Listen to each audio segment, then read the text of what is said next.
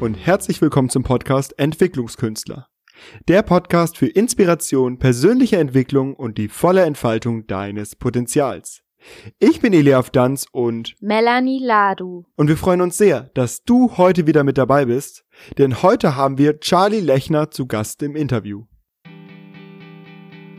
Charlie Lechner ist ein genialer Redner, Seminarleiter und Coach. Er ist Humanenergetiker in Österreich, Wahrnehmungsexperte und einzigartig in seiner Kompetenz der Vermittlung des sechsten Sinnes, des Spürens und des Fühlens, in Seminaren wie auch in Coachings.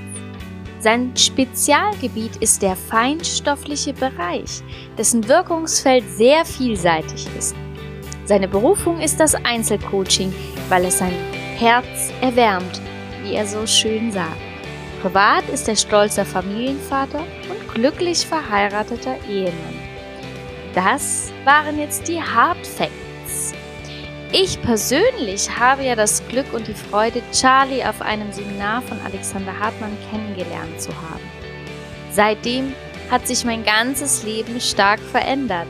Ich habe mich verändert.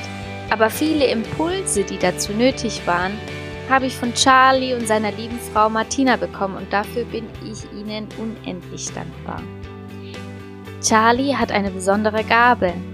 Er sieht die Menschen nicht nur, er nimmt sie in all seinen Facetten wahr, spürt sie in, in sie hinein und offenbart ihnen so innere Themen. Er fungiert quasi, wenn es gewünscht ist, als kleiner Spiegel der vermeintlich blinde Flecken im Blickfeld wieder sichtbar macht. Er ist gerne in der Kommunikation und bietet sich gerne auch mal als lebendiger Trigger an. Und es ist so hinreißend und inspirierend, ihn bei der Arbeit zu beobachten, weil sein Lächeln strahlend hell und sein Herz leuchtet. Und auch sonst gibt es keinen wie ihn, denn Charlie ist einfach Charlie. Und es lohnt sich in jedem Fall, ihn nicht zu verpassen, denn in jedem Fall ist er ein Gewinn für dich. Und so schließe ich die Vorstellungsrunde mit einem seiner Lieblingszitate von Maria Montessori. Gestern wollte ich die Welt verändern. Es ist nichts geschehen. Am Abend habe ich an mir gearbeitet und tags darauf war die Welt für mich eine andere. Und wir freuen uns riesig, dass wir Charlie für unseren Entwicklungskünstler-Podcast gewinnen konnten. Und freuen uns jetzt gemeinsam dieses, äh, wie, äh, diesen Podcast zu machen. Und ähm, ihr werdet nämlich erfahren, wie seine Kindheit von drei älteren Schwestern und einem abwesenden Vater geprägt war.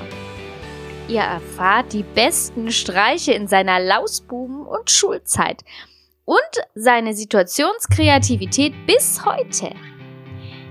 Er erzählt, wie er tatsächlich seine Kindheitswünsche erreichte, nur um zu merken, dass er nicht weiter als AAA, wie er es sagt, leben wollte. Auch was sich hinter diesem Begriff verbirgt, erfahrt ihr in dem Teil 1 von Charlie Lechners Interview. Ihr erfahrt weiterhin, wie er sich mit 18 Jahren in der Versicherungsbranche als Verkaufstalent etablierte und mit seiner Disziplin auch anfängliche unternehmerische Hindernisse bewältigte. Ihr erfahrt, dass das Erlebnis, Vater zu werden, sein ganzes Leben umgekrempelt hat und er auch dadurch eintauchen durfte in die Welt des Fühlens und Spürens. Er erzählt aus seinem Berufs- und Privatleben von Höhen und Tiefen auf rationaler, aber auch auf emotionaler Ebene. Und ihr erfahrt, wie er mit seiner lieben Frau Martina Lechner nun zusammen sein Business lebt und welche synergetischen Effekte sich daraus ergeben. Viel Spaß mit dem Interview. Herzlich willkommen, lieber Charlie. Schön, dass wir dich heute im Podcast-Interview dabei haben dürfen.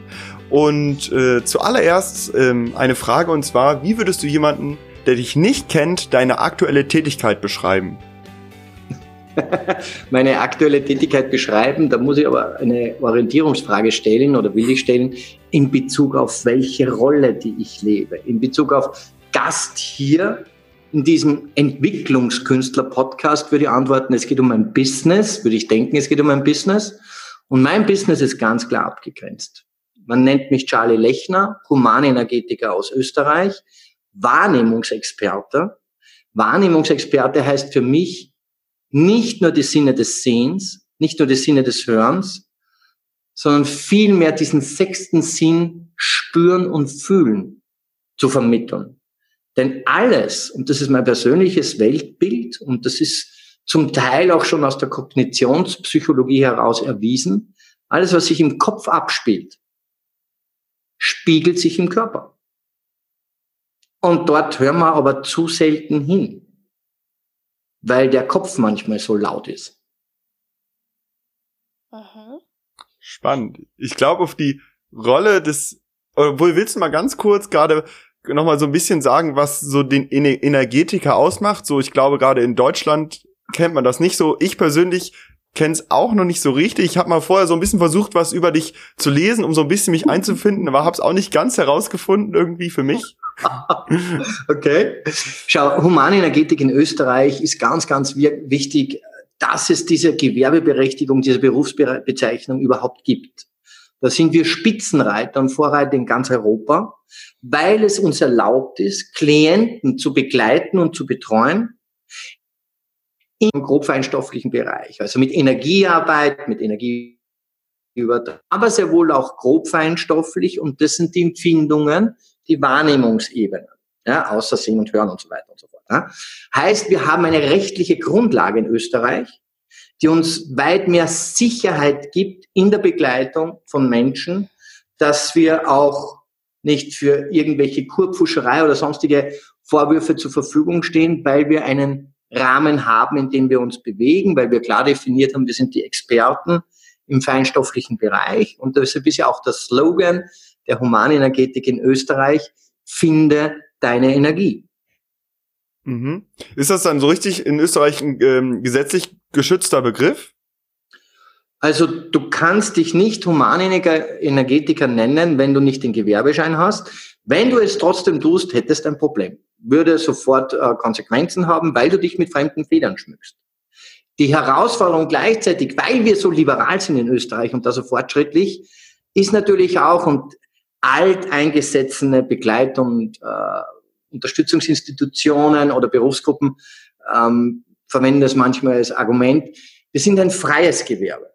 Wir Energetiker bestehen darauf, dass es keine Auflage gibt in Bezug auf Aufnahmekriterien, in Bezug auf Prüfungen und Tests, weil die Humanenergetik ist so vielschichtig.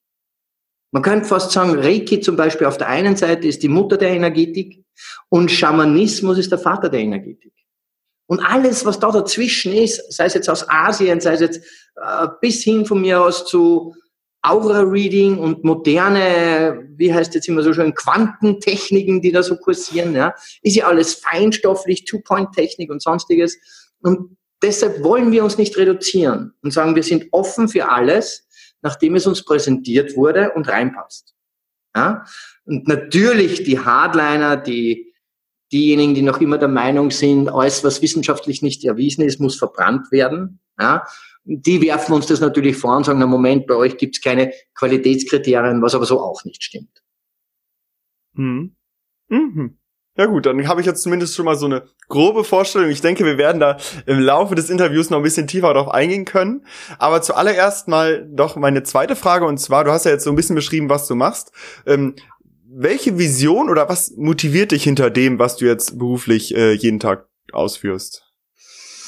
Du, zum einen würde ich da mal ein bisschen zurückschauen in mein Leben und einmal äh, die Frage beantworten, wer war ich, woher komme ich? Und ich war so ein richtiger, typischer Durchschnittsösterreicher. Man nennt es vielleicht in Deutschland Schnitzelösterreicher. Ja, Was? Die halt einfach so irgendwie das Ziel gehabt haben, äh, erwachsen zu werden, sich zu behaupten, Karriere zu machen, eine tolle Frau zu finden, ein Haus zu bauen, Kinder zu kriegen. Und dann müssen wir in Österreich ganz wichtig noch einen Baum pflanzen. Ja, das gehört dazu. Vorher darfst du nicht abtreten, denn wenn das passiert, dann hast du ein Problem. Ja? Jeder einen Baum oder? Der Mann pflanzt den Baum, die okay. Frau bewässert ihn. Ja, also das ist ganz klar aufge da gibt's wenigstens keine Diskussion, wer was macht. Theoretisch. Weißt du, in der Praxis ist es dann immer anders. Ja, aber von der Theorie her wäre das so die Idee. Und auch dieser Idee bin ich verfallen. Mhm. In der Idee verfallen, ich will Karriere machen, ich wurde ein Workaholic. Das Workaholic hat sich wirtschaftlich hervorragend ausgewirkt, ich habe super toll verdient, auch schon als junger Mensch. Und ich habe mich mit 18 selbstständig gemacht. Also meine gesamte Vision als Schüler oder Jugendlicher war, ich will so schnell wie möglich Karriere machen, Kohle machen, um nicht mehr in einem Geschäft auf den Preis schauen zu müssen. Ja, das mhm. war so ein, ein Schwur, den ich mir selber aus persönlichen Gründen einmal gegeben habe. Und natürlich, wenn man dann das Geld auch tatsächlich zu einem Hallo sagt, und das in einem großen Ausmaß, und man ist noch zu jung und zu unreif, dann entwickelt man sich, oder ich, ich kann ja nur von mir sprechen, ich habe mich zu dieser Zeit dann dazumals zu einem Triple A entwickelt.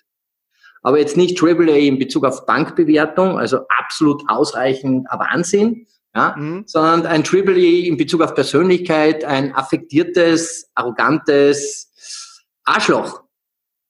Mhm. Das, das habe ich auch gelebt, ja, weil ich konnte es mir ja leisten. Ja.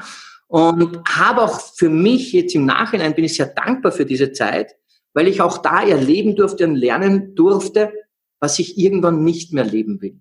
Weil nur wenn man eine Referenz hat, kann man Nein dazu sagen. Ja? Mhm. Und diese Referenz habe ich mir angelegt. Wie ist es, wenn man ein Triple A ist? Habe festgestellt, das ist nicht nur Leiband, ja, das ist auch vielleicht für manche Menschen eine Herausforderung und habe auch aufgrund dessen dann meinen Werdegang bisschen umgestellt. Ich bin ja Vater geworden und jeder Vater weiß, was das mit einem Menschen macht, wenn man auf einmal so ein, so ein kleines, hilfloses Stärmel im Armen hat. Das sind neue Werte, neue Visionen, die dann kommen. Und für mich ist dann einfach passiert, dass ich gesagt habe, das, was ich als Unternehmer, und ich habe ein mittelständisches Unternehmen aufgebaut in Österreich, fast ein Kartell in meiner Branche gewesen, ähm, das war schön, aber es hat mich nicht erfüllt. Es haben, weißt, weißt du, ich würde fast als Romaniniker sagen, es hat mein Herz nicht erwärmt. Mhm. Und deshalb ist auch dann mehr und mehr dieses, weil ich immer schon auch als Unternehmer sehr viel Ausbildung ermöglicht habe meinen Mitarbeitern. Mir war es immer wichtig, dass die auch, die durften Seminare besuchen, die sie mir vorgeschlagen haben und ich habe es zahlt. Obwohl mein Steuerberater gesagt hat, das kannst du aber nicht absetzen. Da habe ich gesagt, Persönlichkeitsentwicklung muss ich nicht absetzen. Das ist immer sein Geld wert. Ja? Weil die Persönlichkeit wächst in meinen Unternehmen heran. Das heißt, ich habe immer schon auch sehr viel auf Persönlichkeitsentwicklung gesetzt, von jungen Jahren auf. Ich bin mit meinen, zu meinem 19. Lebensjahr zwar selber das erste Mal auf der Bühne gestanden und habe Trainings gegeben, Coachings gegeben im Verkauf. Ja? Mir wurde ja nachgesagt, dass ich der beste Verkaufstrainer Österreichs bin, weil es kein Nein gibt bei mir, weil ich jedes Nein widerlegen kann. Und aus all diesen Geschichten heraus habe ich dann irgendwann einmal festgestellt, Moment, das, was mir am meisten berührt, ist im Einzelgespräch mit Menschen zu arbeiten. Ihnen vielleicht einen Funken und eine Idee zu ermöglichen, damit sie einen nächsten Schritt setzen können, damit sie aus sich heraus wachsen. Ich sage immer dazu, wenn irgendwer zu dir sagt, er übernimmt deinen nächsten Schritt, er löst was für dich auf und auf einmal bist du erleuchtet. Ja, auf einmal geht's Licht auf. Mhm. Persönliche Empfehlung, zahl das Honorar, was er verlangt, aber dann lauf. ja? Niemand kann unseren Job übernehmen. Niemand kann für uns was auflösen. Und auflösen ist sowieso in meiner Welt ein bisschen orthodox oder komisch, weil wenn es aufgelöst ist, dann existiert es nicht mehr, dann weiß mein System auch nicht mehr, dass ich es erlebt habe dann müsst ihr es eigentlich wieder erleben, damit ihr Referenz habt. Mhm. Also ist mein Weltbild eher, wir können lernen, mit unserer Vergangenheit umzugehen. Wir können lernen, mit diesem Wesen, mit diesem ähm, feststofflich, materiell, körperlich darstellbaren Wesen, so wie bei mir Charlie Lechner, das bin ich, mit diesem Wesen umzugehen. Weil das kann man verantworten. Ich kann mich für mich anschauen, im Spiegel schauen und ich kann für mich mit mir arbeiten. Und da gibt es vielleicht einen meiner Lieblingssprüche von Maria Montessori, was das sehr gut beschreibt. Ähm, gestern wollte ich die Welt verändern. Und es ist nichts geschehen. Am Abend habe ich an mir gearbeitet. Und tags darauf war die Welt für mich eine andere. Mhm. Ein schön. Ja, danke. ja. Gerne. Ja, ich glaube, es steckt super viel Wahrheit in diesem Zitat. Und, ja, äh, stimmt. Mh, definitiv. Und du hast uns jetzt schon so ein Stück weit mit auf deine Reise genommen. Ich würde und auch schon ein bisschen so erzählt, so ganz grob, wie du da hingekommen bist, ähm, ja, was du heute machst. Ich würde aber ganz gerne noch mal so ein bisschen ähm, den Schwenk noch ein bisschen früher machen, als du gerade eben angesetzt hast und so ein bisschen mal fragen, wie bist du aufgewachsen? Wie können wir uns so den kleinen Charlie, wie können wir uns den vorstellen? Was hat den ausgemacht? In was für einem Umfeld ist er aufgewachsen? Ähm, um dann mal so ein bisschen noch mal deine einzelnen ja. Schritte hinterher so ein bisschen besser nachvollziehen zu können. Ne? Ähm, ich entspringe dem puren Proletariat Wer nicht weiß, was das ist, es ist das arbeitende Volk, arbeitende Volk, ähm, das für sich historisch bedingt immer schon die große Herausforderung gehabt hat, pro Monat, dass Ende des Monats immer mehr Tage noch waren als Geld. So war es in meiner Familie auch. Ich hatte aber auch das Glück, in einer Großfamilie aufzuwachsen. Ich habe drei ältere Schwestern. Mhm. mhm. Also irgendwas in diesem Leben, wenn es ein Karma gibt oder was auch immer, ist ja nicht erwiesen, hat mir als Lebensaufgabe gegeben, lerne Frauen zu verstehen. das Unmögliche zu erlernen. Aber ich bin einfach immer schon in einer frauendominierten Welt gewesen und immer noch. Ähm, habe in meiner Kindheit eben gelernt, mit drei älteren Schwestern durch drei älteren Schwestern oder auch wegen drei älterer Schwestern zu überleben. sich als Mann im Schulterschluss mit dem Vater zu behaupten, der aber einfach selten da war, weil er drei Jobs gehabt hat, weil ihm das Wichtigste war, dass er uns Kindern eine Entwicklung ermöglicht. Eine schulische Entwicklung ermöglicht, die sie selber nie hatten. Und da war es halt notwendig, dass er drei Jobs annimmt und somit war er nie zu Hause weil du mich fragst, was mich ähm, geprägt hat, das hat mich geprägt. Mir hat mein Vater immer gefehlt und wenn er dann nach Hause gekommen ist, hat er auch nicht wirklich Zeit gehabt für uns oder für mich, weil dann war er einfach müde. Mhm. Erledigt. Und dann war halt immer die Anweisung von der Mama, Papa kommt heim, Ruhe. Jetzt ist vorbei mit dem Lärm, jetzt ist vorbei mit dem Herumlaufen. Und er war halt auch ein, Mensch, der auch eine Vergangenheit hat und in, durch diese Vergangenheit ziemlich berührungsimmun oder allergisch, eher allergisch war. Ja?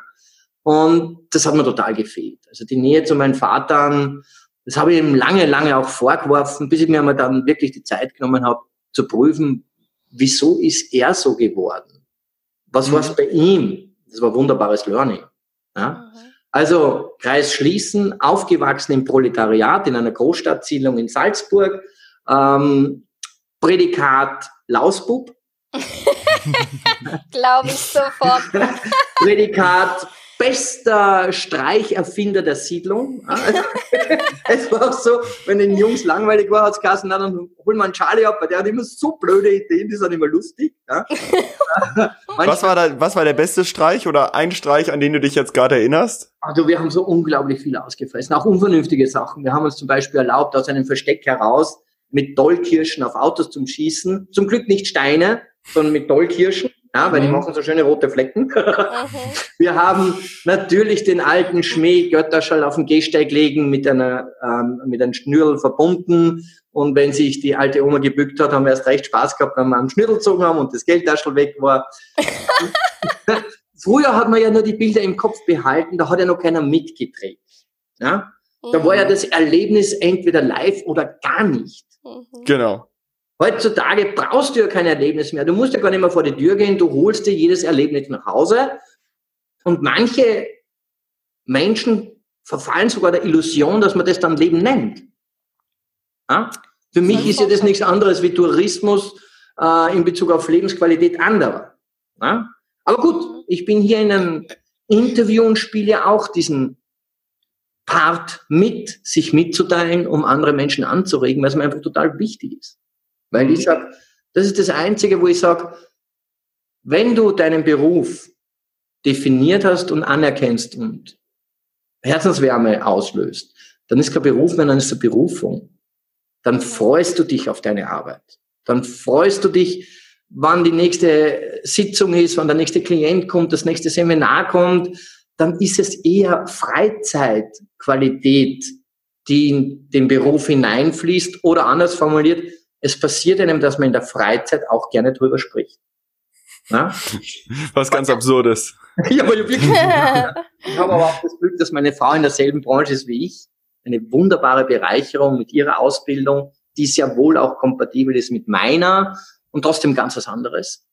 Und dann passiert schon, dass wir so am Wochenende da sitzen und uns über das Business unterhalten und damit wir halt einfach wirklich trennen und sagen, es ist privat, dann erlauben wir uns halt einfach etwas zu trinken, was man jetzt beim Business Meeting nicht trinken würde.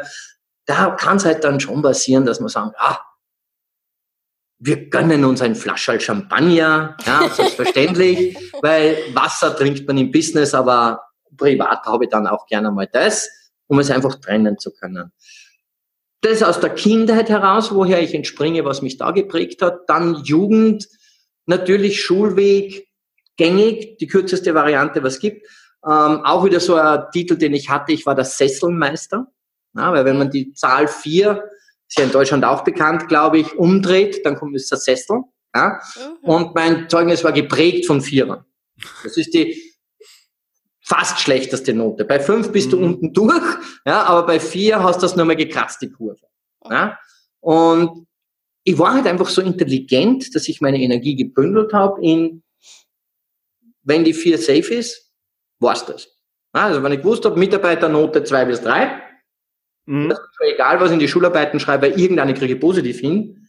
Äh, wenn nicht durch Wissen, dann durch Schwindeln. und es hat funktioniert. Ich habe auch die kaufmännische Schule abgeschlossen. Ich bin Vollkaufmann vom Gewerberecht her in Österreich, ähm, Handelskaufmann vom Gewerberecht in Österreich und also Vollhandelskaufmann, so nennt sich das. Und habe aus meiner Jugend der Entbehrung gelernt, dass es an einem selber liegt, dass man selber in die Verantwortung gehen darf, wenn man aus sich was machen will. Mhm. Mhm. Ungefähr so. Und ähm, hast du dann einfach neben der Schulzeit gab es dann andere Sachen, wo du viel Energie reingesteckt hast, oder einfach hast du einfach so ein bisschen in den Tag hineingelebt? Schön, was da für Bilder reinploppen jetzt bei mir. Ja, also ja, ich war sogar schon während der Schulzeit hatte ich die Einladung durch einen meinen mir nahestehenden Mentor. Ja, der hat mhm. gemeint, pass auf einmal, du bist zwar zu jung und das erzählen wir auch keinen, aber du kannst dich trotzdem bei mir in der Firma bewerben und dann darfst du dort arbeiten. Also ich war selber dort Dienstnehmer, hat nicht hingehört. Ja, und es ist im Konkret es ist gegangen um einen Nachtdienstjob im Messegelände, mhm. wo ich meinen Reisepass äh, fälschen musste, weil ich war erst 16 und Nachtdienst darfst du erst mit 18 machen. Mhm. Ja? Und ich habe sogar eine, eine, einen Revolver für, für, für, die, für diese Arbeit. ich habe Panik geschoben ohne Ende. Ja? Und, und, aber ich war ja nicht alleine dort am Messegelände. Also ich habe ja einen wunderschönen Job gehabt. Ich habe ja, wenn Messe war, den Auftrag gehabt, zum Beispiel Einmal war es bei der Gast ähm, den Stand EQ Bier aus Deutschland, Kulminator Bier oder Kulmbacher Bier oder irgendwie sowas, zu bewachen. Ja? Und der Standleiter hat gemeint, hat den Kühlraum, keinen Kühlschrank, den Kühlraum geöffnet am Abend, wie ich den Stand übernommen habe. Und hat gesagt, und wenn der leer ist, kein Problem, dann füllen wir ihn wieder auf. Obwohl Alkoholverbot war. Aber du weißt, Regeln sind dazu da, um sie zu interpretieren. Ja? Und für mich war das aber ganz spannend, weil ich war 16, ich bin nur in die Schule gegangen, ich habe ein Moped gehabt, ich habe eine Uniform ausgefasst und eine Waffe mhm. und bin dann da drinnen gesessen und jetzt kommt's. Für 45 Schilling in der Stunde. Das sind 3,50 Euro. Ja, in der Stunde Nachtdienst. Das heißt, wenn ich jetzt zwölf Stunden da drinnen war, dann habe ich um die 35, 40 Euro gemacht. 12 Stunden, 40 Euro schnell gerechnet. Ich habe 42 Euro. Und bin dann ohne Schlaf mit dem Moped losgefahren von dort, am Weg zur Schule beim, bei der Tankstelle stehen geblieben, am WC habe ich mich umgezogen, weil die Schule durfte ja nicht wissen, dass ich beim Wachdienst arbeite ja, und mhm. habe dann den Unterricht, ich sage jetzt einmal ab dem zweiten, dritten Tag durchmachen, habe ich den Unterricht beigeschlafen. Ja, nicht mehr so sehr beigewohnt oder schon gar nicht ähm, beigetragen, ja, sondern eher beigeschlafen. Aber nur mal, das war auch äh, meine Lehrer, meine Professoren. Ich kann dir nicht sagen, warum, aber ich habe immer sehr viele Verbündete gehabt, auch bei in, zu der Schulzeit mit den Professoren. Ich war immer Thema in den Direktionssitzungen, weil die Hardliner haben gemeint, sowas wie der Lechner, das geht nicht. Ja? Und die eher aufgeschlossenen Reformer haben eher gesagt, bitte endlich einmal einer, der zeigt, wie es geht. Ja, der halt situationskreativ ist. Ja, ja genau. und ja, auch da habe ich dann für mich schon mit 16 gelernt, auf der einen Seite, wie hart es ist und wie schwer es ist, viel Geld zu verdienen. Mhm. Ja, aber andererseits habe ich mich dazu mal schon als Superstar gefühlt, weil ich habe halt meine 40 Euro pro Nacht gemacht. Mhm. Ja? Und da konnte ich dann meine Freundin auch einladen zum Essen. Und da konnte ich auch ein bisschen, mh, hm, mir erlauben, auf mich stolz zu sein, sagen wir es einmal so. Ja? Und das war so das, das, das, die kaufmännische Disziplin, die ich da schon mal schon aufgebaut habe. Ja?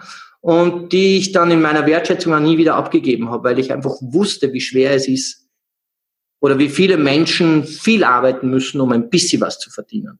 Ja? Mhm. Das darf man nie vergessen. Es gibt da draußen wirklich Leute, die in einer Stunde nur einen Bruchteil von denen bezahlt bekommen wie andere. Und ich glaube, auch für diese Menschen ist es ganz, ganz wichtig, dass sie die Chance der Persönlichkeitsentwicklung kriegen. Und deshalb sofort mein Appell, Persönlichkeitsentwicklung muss leistbar sein. Ja, das ist mir ganz, ganz wichtig, dass ich sage, Kalkulation für Persönlichkeitsentwicklung sollte auch dienen möglich sein. Oder es muss einen Sozialfördertarif geben oder einen Sozialunterstützungsfonds geben, wo man halt sagt, ein gewisses Kontingent bei Härtefällen, konkretes Beispiel bei mir letztens alleinerziehende Mutter, drei Kinder, ja, ähm, jetzt schon im Vorschuss von in zwei Monaten. Ja, also alles ausgereizt. Der Joker pro Jahr ist einmal im Jahr die Familie, die Ursprungsfamilie, und die will mein Seminar besuchen.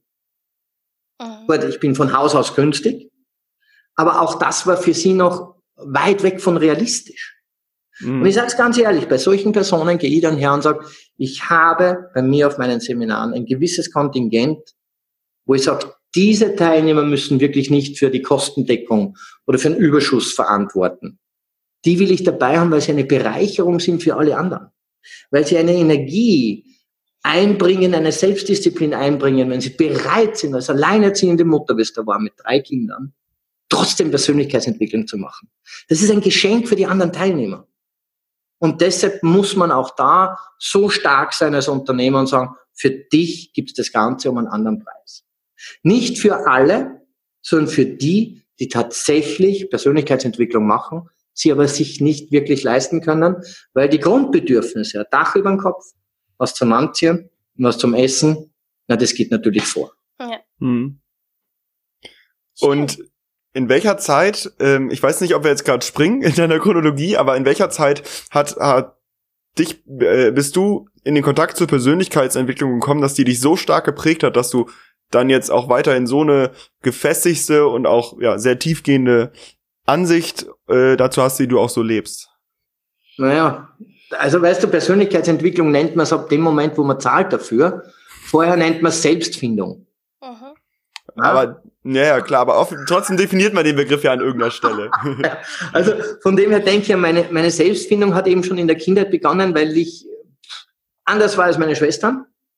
Mhm. Und aus dem heraus einmal mich selber finden musste, wo ist mein Platz, wo ist mein Raum wo ist, wo ist mein Wirkungsbereich? Und das hat nie aufgehört, weil nach meinen Schwestern, nachdem ich halt eben meine Kindheit, Teenageralter überlebt habe, ist sofort die Balzzeit gekommen. Und es war schon wieder die Frage, wie kann ich äh, Frauen gewinnen? Natürlich nur im Herzen, ja, also nur dieser Ebene.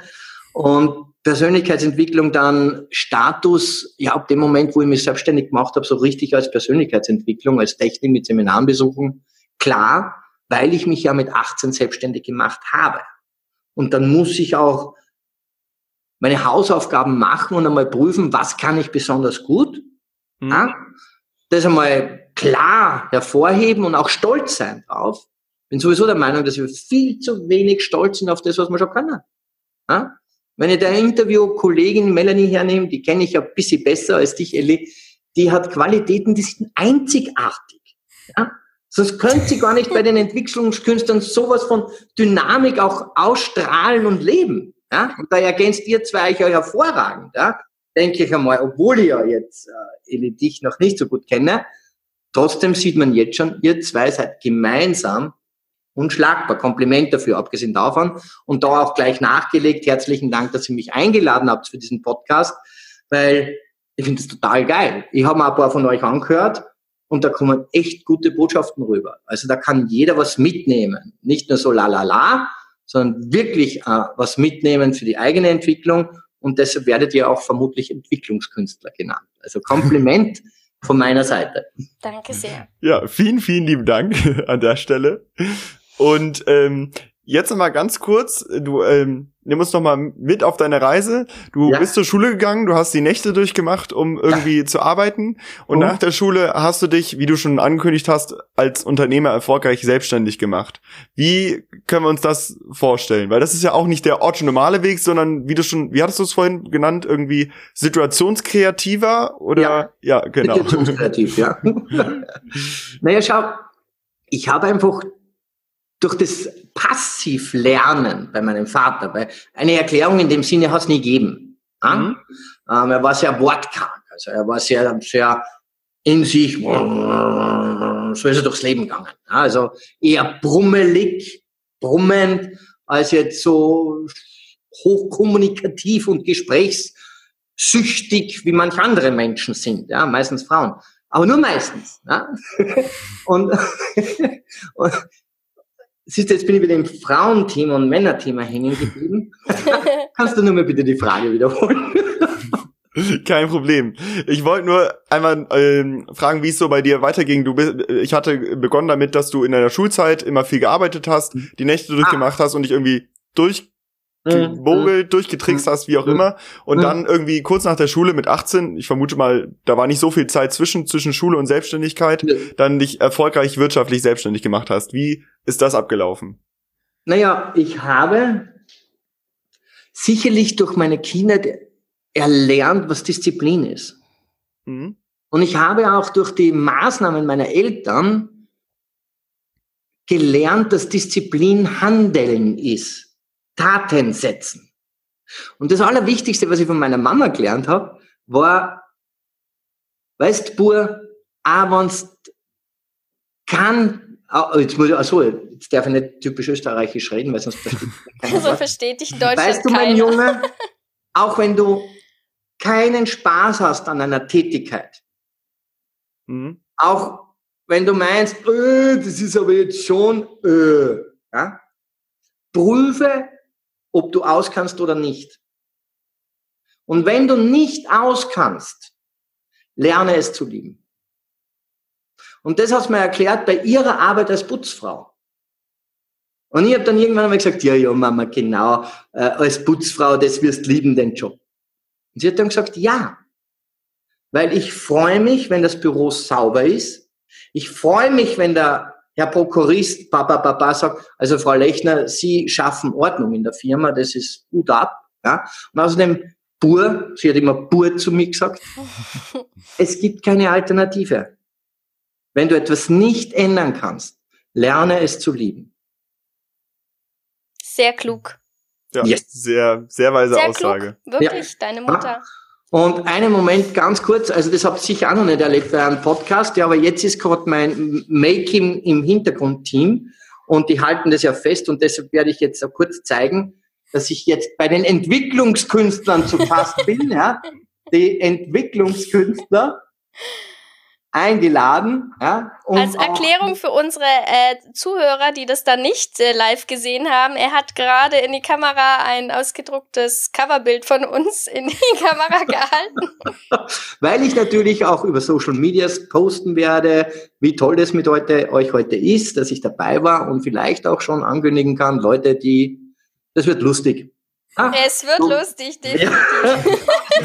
erleben, weil dann sind wir schon wieder in der Zukunft und dann ist ja das schon wieder da. Also zurück zum Warum, weshalb, weswegen. Wenn ich von meiner Mutter was gelernt habe, dann ist es Genügsamkeit und Freude an der Arbeit, auch wenn sie unterbezahlt ist. Mhm. Und wenn ich von meinem Vater was gelernt habe, ist es Arbeiten bis zum Umfallen, damit der Nachwelt besser geht. Mhm. Und das habe ich dann sehr schnell auch als Unternehmer umgesetzt. Ja. Ich bin sofort in eine Branche reingekommen, naja, logisch, wo viel Geld zu holen ist, ist Verkauf.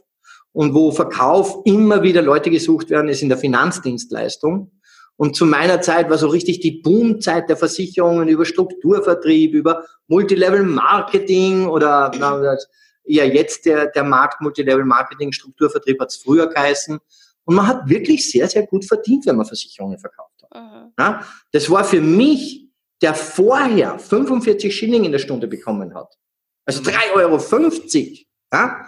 Und auf einmal kriegt er für ein zwei Stunden Verkaufsgespräch eine Provision von bis zu 150 Euro. Naja, hallo. Also, hallo Hausverstand. Ja? und das Einzige, was man tun musste, war, war Disziplin leben. Einfach die Entscheidung zu treffen, okay, solange ich in der Finanzdienstleistung Geld verdienen will, mhm. geht es auch darum, dass ich am Wochenende, wo die Leute zu Hause sind, arbeite. Mhm. Und nicht auf Halle Galle oder Snowboarden oder was weiß ich, Wintersport unterwegs bin. Und wenn die Leute arbeiten, dann kann ich ein bisschen mehr runterfahren. Aber durch das, in dieser Phase war es für mich so, dass ich jedes Wochenende durchgebucht war mit Verkaufsterminen Mhm. Und wenn mich Freunde angerufen haben und gesagt haben, hey Charlie, wie schaut's aus? Snowboarden? Ja? Wir waren die Rebellen des Snowboards damals in den 90er Jahren. Ja? Dann manche Liftveranstalter noch gesagt, euch nehmen wir gar nicht mit, mit diesem neuen Klumpert da. Ja? Aber für mich hat es halt geheißen, nein, ich will Geld verdienen und ich hatte diese Disziplin. Ich glaube, das ist das Erste, was ich gelernt habe. Disziplin und Dankbarkeit für die Tätigkeit, die ich gerade habe. Sie ist besser als keine. Mhm. Es war ein ganz, ein ganz ein harter Cocktail für mich. Es war natürlich auch harte Schule, ja, weil es tut schon weh, wenn dann die Freunde Geschichten erzählen und so weiter und so fort. Andererseits war ich dann derjenige wieder, der Montag, Dienstag, Mittwoch, Donnerstag in der Nacht unterwegs war und die Nacht zum Tag gemacht hat und sehr erfolgreich das Geld ausgegeben hat, was er damals verdient hat. Außerordentlich erfolgreich. Ja, ich habe auch dann sehr klar lernen dürfen, dass unternehmerisches Denken ähm, auch mit Umsatz zu tun hat und Umsatz ist nicht Gewinn. Ganz wichtig an alle, die das hören, Umsatz ist nicht Gewinn. Das ist einmal die oberste Spitze des Eisbergs und dann darf man die Ausgaben plus Steuer plus Sozialversicherung kalkulieren und den Rest darf man ausgeben. Ja? Ich habe es ein bisschen anders probiert, aber vielleicht absolut evolutionär. Ich habe entschieden, Gewinn ist gleich Ertrag und Ertrag steht mir zur Verfügung. Sehr, ja, sehr gut. Und was kam dabei raus? Ja, ein sehr nettes Gespräch mit einem Finanzbeamten und mit einem von der Gebietskrankenkasse, der mich mir im dritten Jahr meines Unternehmertums erklärt hat, also Herr Lechner, Einkommensteuer fürs erste Jahr ist, Einkommensteuer fürs zweite Jahr ist, Vorauszahlung fürs dritte Jahr ist, Ui. und dasselbe nochmal bei der Sozialversicherung und ich habe auf einmal einen riesengroßen Berg an Verpflichtungen gehabt und hätte eigentlich jetzt nur hergehen können, in die Lokale gehen können, wo ich das Geld ausgeben habe, was eigentlich fürs Finanzamt gewesen wäre und zurückfordern, das hätte aber nichts gebracht. Es war ja konsumiert. Nein, ich habe erst recht wieder durch meine Disziplin Gas geben und diesen Schock abgearbeitet. Einfach abgearbeitet. Ja? Und, und, und das sind halt so diese Schritte, die man einen die einen nicht mehr genommen werden können, weil man dann erwachsen ist und, und, und wirklich auf die Karriereleiter geht. Und wirklich Karriereleiter heißt für mich als Unternehmer Personal aufnimmt, äh, Bürofläche anmietet, Lager anmietet, äh, Lagerwerte auf einmal hat im sechsstelligen Euro-Bereich, ähm, nicht nur eine Firma führt, sondern wie es bei mir war, ich habe dann gleich mal vier, fünf Firmen gehabt an der Hand. Ich habe die größte Franchise-Firma in Österreich für Sonnenstudios aufgebaut mit 36 Outlets.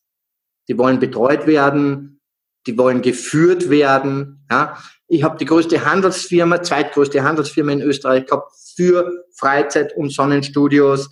Ähm, manche Kunden haben dann mitgekriegt, Moment einmal, die Franchise-Firma und die Handelsfirma laufen unter einem Besitzer. Da ernähre ich meinen größten Mitbewerb damit. Da kaufe ich nie wieder ein bei der Handelsfirma. Das habe ich natürlich auch mitgekriegt, deshalb habe ich dann eine, die größte Discount-Firma aufgebaut, Internet-Discount verkauft. Und dann haben sie erst recht wieder bei mir gekauft. weil sie nicht wussten, dass ich das bin. Ja? Und äh, Verband und, und, und, und. Also wir waren wirklich aufgestellt auf allen Ebenen, auf der auch legislative Einflussnahme durch äh, Verband, Verein und sonstiges. Und da war es dann für mich schon sehr wertvoll, diese Disziplin zu haben, weil wenn es wirklich hart auf hart gegangen ist, dann habe ich meinen Belegschaften, meinen Mitarbeitern, auch meinen Franchise-Nehmern vorgelebt, wie es funktioniert. Durch mhm. Tun, nicht durch Philosophieren. Philosophieren drüber reden, reden wir mal. Meine Güte, na, was da Zeit verloren geht. Ja? Die Taten, die Taten sind es, die uns voranbringen.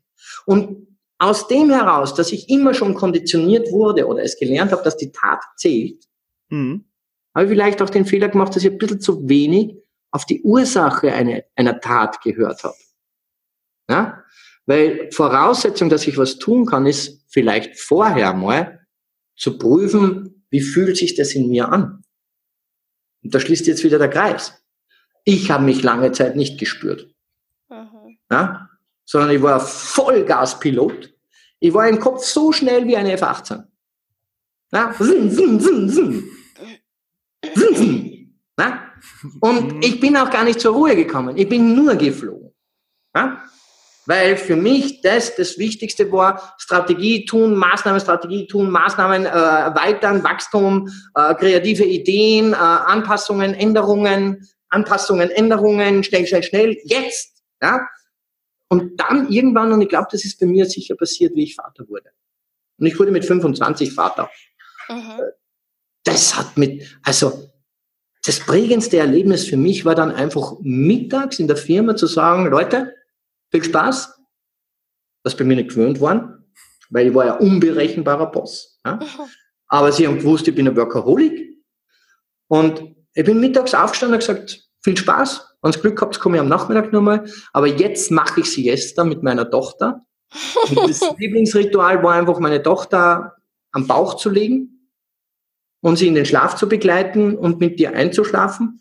Das hat sich so stark etabliert und jetzt löse ich ein weiteres Geheimnis. Ich habe vier Töchter.